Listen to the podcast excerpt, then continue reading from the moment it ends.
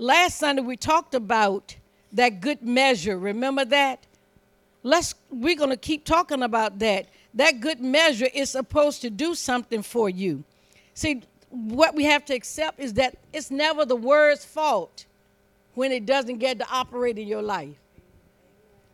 You got to stop blaming God and saying, asking dumb questions like, why that didn't work. It didn't work because you didn't believe it. Answer to all your questions right there. So you got to add faith. Say, add faith to the word. I don't care if somebody gave you a prophecy. You got to add faith to that prophecy. It's not going to happen just because somebody said it. So it's never the word's fault when you don't get a harvest. Because the kingdom of God is always yielding when you sow, it's always yielding back. And we got to get that in our mind. It's always yielding. And the word will always, say always, produce. It doesn't know anything else but to do, it, eh, but to produce. That's the whole assignment of the word is to bring to pass what we say. What you are willing to believe and say. So just like natural seed, the word has the power hidden within it to produce itself. Now, what you can't do is try to take that word and make it be something that is not. Because it's not going to perform for you. You know, like you can't you can't ask the Lord to give you somebody else's husband. The word how you know you can have faith till the cows turn blue. It's not gonna work. Cause that's unscriptural. So you can't ask God for stuff that's not scriptural, which means you need to know some word. Amen. Amen. And that word will produce for you.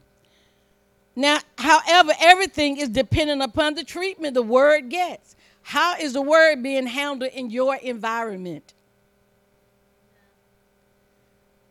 Are you just letting it, you sit on it and you watch soap operas from uh, 12 o'clock to 6 o'clock? And then you got the nighttime soap operas, which call them sitcoms. So in that, all those hours you've been watching TV, where was the word that you said you believe in God for? What did you do with that word in that time frame? Aha. Because now that seed got a problem. You tithe and gave, and you put a seed, but you're not doing anything with it. You letting that seed just lay there on top of the ground. Because it's still your job to plant it with the words, say with my words. Mm. So, how am I treating that seed? to get a good measure harvest, we must speak forth the supernatural word that is abiding in our hearts. Mm. And then as we speak, the words we speak will bring forth the substance. Because we are creative beings. So you mean to tell me, as a tither and a giver, I can speak to my bills and command them to, to go away?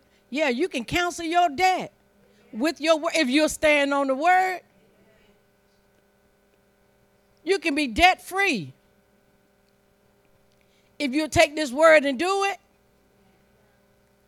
yeah, you might you might go through a rainstorm. So it may look like the bill's getting tighter and tighter. So does that make the word change? Absolutely not. It's how you handle that seed. It's how you speaking the words out of your mouth because it will bring forth what you called it. And your seed can bring forth money, wisdom, healing, deliverance. See, it's, it's just not it's just not limited to money. Tithing and giving is not just limited to money. Sometimes we want the money when God trying to get you some sense. So you won't keep making dumb financial decisions that keep you impoverished. And one of them is if you fail to tithe and give, you're going to be broke. I can't change that one. And it's not because God is up there dangling this wire and say, okay, you be broke, you be broke, you be broke. No, it's a law. Say it's a law. and it can't be changed. God can't change it. It's a law that if you violate, now, I'm not talking to those that are sinners. You already got issues. But those that say they born again, you should be tithers and givers. And if you aren't, then we understand why your problem still exists. A lot of things are blocked up. And God not stopping it. You are. Your disobedience is creating the block. Not God. He's not holding anything from you.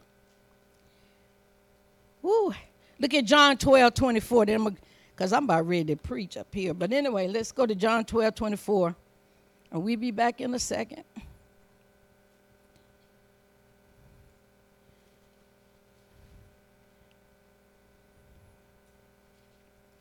John 12, 24. Let me get there myself.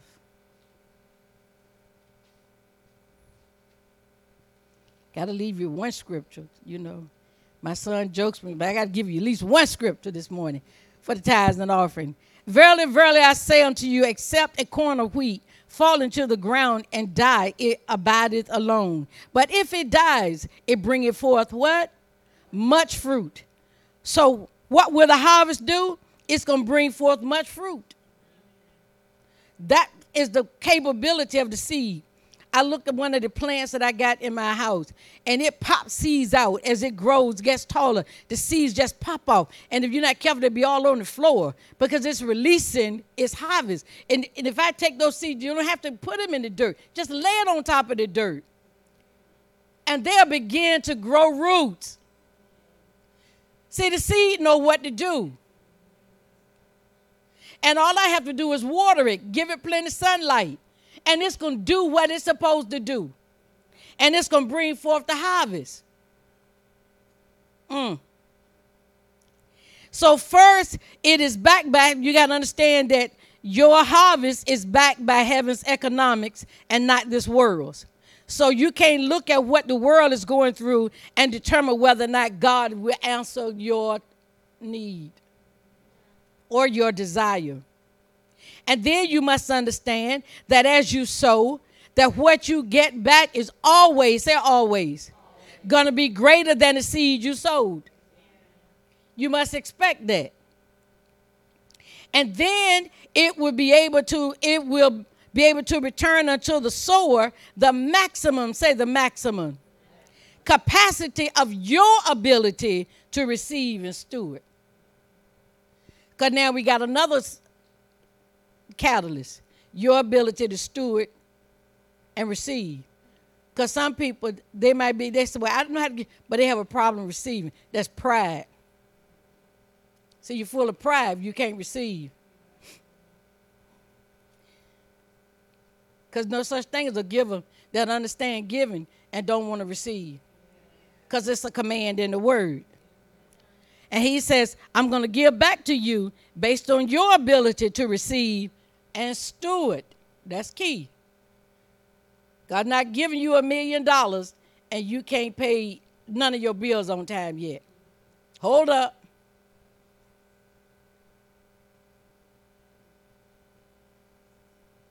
Not gonna happen yet. Not because he don't love you, because he does love you. Because he know you're gonna make yourself a jerk. You get that much money. Some of y'all prove that just getting your income tax. now just imagine if God gave you a million dollars back. Because most people take their tax return money and they spend it. They already got to spend on some kind of bill, and they have no savings. And then and they put just barely a seed because they said I already tithed on that money. So we're not tithing on the tax money again. And you might put an offering in the church. And you won't know why you struggle financially. Come on, stand to your feet.